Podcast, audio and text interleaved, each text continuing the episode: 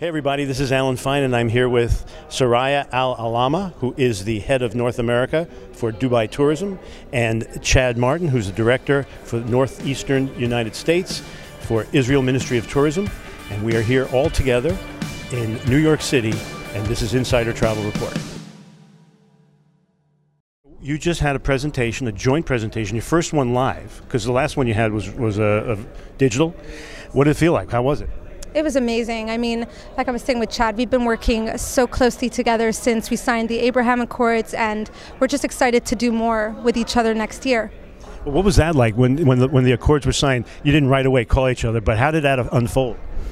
Actually, we did right away call each other. Literally, uh, as soon as from the very beginning, we were talking because I think we've known for a long time the potential of not just of working together, but the synergies that we have, you know, and how we want to connect with the U.S. traveler. We saw that for a long time, even before the Accords. Leading up to it, we were just fingers crossed, hoping that things would come through. Yeah. All right, well, let's talk about this evening and what you presented, and then we'll show them as much as we can. Who wants to start? So um, we obviously we spoke a little bit about the signing of the Abraham Accord and what we plan on doing together, you know, positioning both of our destinations together in the US. Um, but I also discussed COVID updates as well as some of the new things that are happening in, in, Dubai, of course, with the World's Fair starting on the 1st of October of this year, going all the way till the 31st of March next year. Well, so let's talk about that since, um, well, we have unfortunate news from Israel. We can't go there right now, but we can go there. So let's talk about your protocols the, for the moment. What are they? So um, to enter Dubai, all you need need is a negative PCR test valid 72 hours from the time of departure. Um, in order to go to the World's Fair, you either need the negative PCR test for 72 hours from time of departure or proof of vaccination. That's all you need. Right. And right now in Israel, we're, we are watching and being cautious. You want to speak to that? Yeah, well, I think we, we know what it looks like when tourism does return to Israel. You know, we had, unfortunately, a short period when people were able to come back into the country, but they all had their third shot. They had a PCR 72 hours prior, PCR upon landing, and then they got a green pass and were free to go like every Israeli. We know what that looks like. We think of this as one step back before the next two steps forward. We're no longer in that stage anymore where it's two steps back, one step forward, and we're constantly just uh, not knowing when everything's going to open. When things open, that's probably what it'll look like. We've just got a delay, and I think that's because of Omicron. People understand that. Let's get back to the presentations this evening. So we spoke about everything that's happening in Dubai, from obviously from a destination standpoint, um, all of the amazing experiences, new openings like Ain Dubai Dubai, and of course the World's Fair Expo 2020 Dubai, which started on the 1st of October this year and goes all the way till the 31st of March right. next year. Right, right. And then uh, for Israel, what do we talk about? Well, for one, it's, you know, I, I can't emphasize enough that this is a friendship. This isn't just peace like, oh, you're okay. You know, this is like a, a, real embrace of two societies. Israelis will be touring in Dubai, and Emiratis will be coming to Israel to tour as well. That is a real change in, in, the entire nature, not just for Israel and Dubai, but our region. You know, for so many times people will say Middle East, and it's like this far corner of yeah. the universe that's so far away. You know, when you say the word Mediterranean, know that half of the destinations on the Mediterranean are in the Middle East. Okay, yeah. and Dubai, of course, are friends across the Gulf, um, you know, the Red And, and so on and so forth. So um, it's not that far away. We're not so you don't have to be so afraid when you come. We're warm, welcoming places that are now really friendly with each other. You don't have to worry about your passport stamps, about any of these other things that people used to ask us about.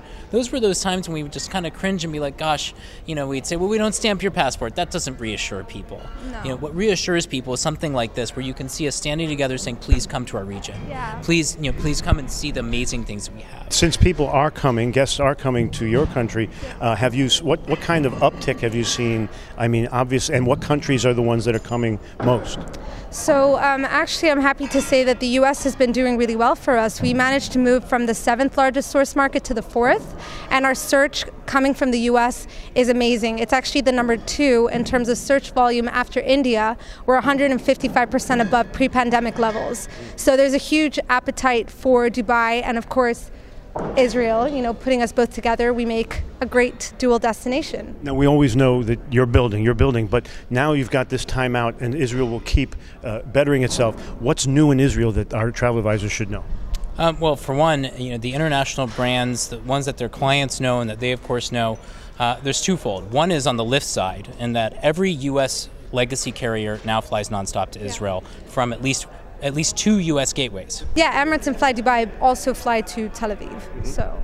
Yeah, no, well, now that's between Israel and, and, and yeah. Dubai. For us, it's more about the U.S. airlift. Um, the U.S. airlift is unlike any other time in our history. Before the pandemic started, American Airlines had zero flights to Israel. We're looking at exiting the pandemic with three nonstop gateways on American Airlines. So the access to Israel is totally different than it was before. And likewise, it's from U.S. carriers. So that kind of trust you have in the points programs, the loyalty programs, additionally, the familiarity really does help us. Of course, our, our legacy carrier ourselves is, is El Al, our flag carrier, and they too are here and, and flying nonstop from multiple gateways. I can't list all of them because we'll actually be here quite a while we, I'm having trouble filling the list. Yeah, so um, that's one side. The other side, I would say, is uh, on the, on the land side. Six Senses has opened in the Negev Desert, and we also have a Kempinski that's opening in Tel Aviv. They're building a, a uh, intercontinental in Jerusalem. So major international brands because Israel has been fully normalized in tourism. We are a major force in tourism, and we're getting the major investment as well. And uh, you guys, as I said, you're always building. What's the latest new thing? The latest new thing in Dubai is Ain Dubai. So it's the largest Ferris wheel in the world. So it opened in October. It's amazing. Um, and then hopefully the Museum of the Future will open up in the next few months. So sustainability is uh, uh, in the forefront in both your both your countries. Uh, let's talk about yours first. I really wanted to highlight the World's Fair, so Expo 2020 Dubai. It's one of the most sustainable events in the world. Uh, the theme is connecting minds, creating the future. We have three districts: sustainability, opportunity, and mobility. Of course, where we focus on all of the most, you know, major causes and, and issues that are happening around the world. Um, some of the pavilions, like the UAE pavilion, is shaped after a falcon and its wings, and so during the day it basically just generates, you know, electricity on its own from renewable energy. So at night it opens up its wings and it, it's basically self-sufficient. Wow, oh, that's exciting. Okay, and, and now Israel.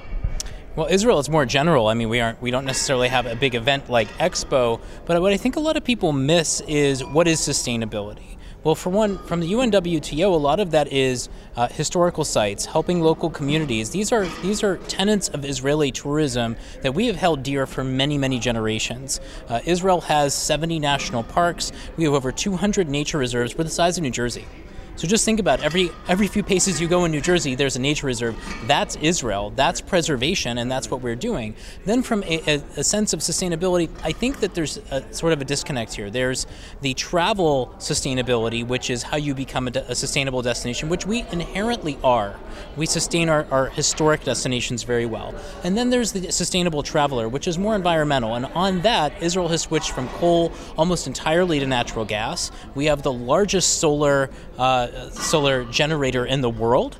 Uh, we, uh, we recycle over 90% of our water. We're the only country in the world even close to that. The next closest is Spain with around 30 to, to 40%.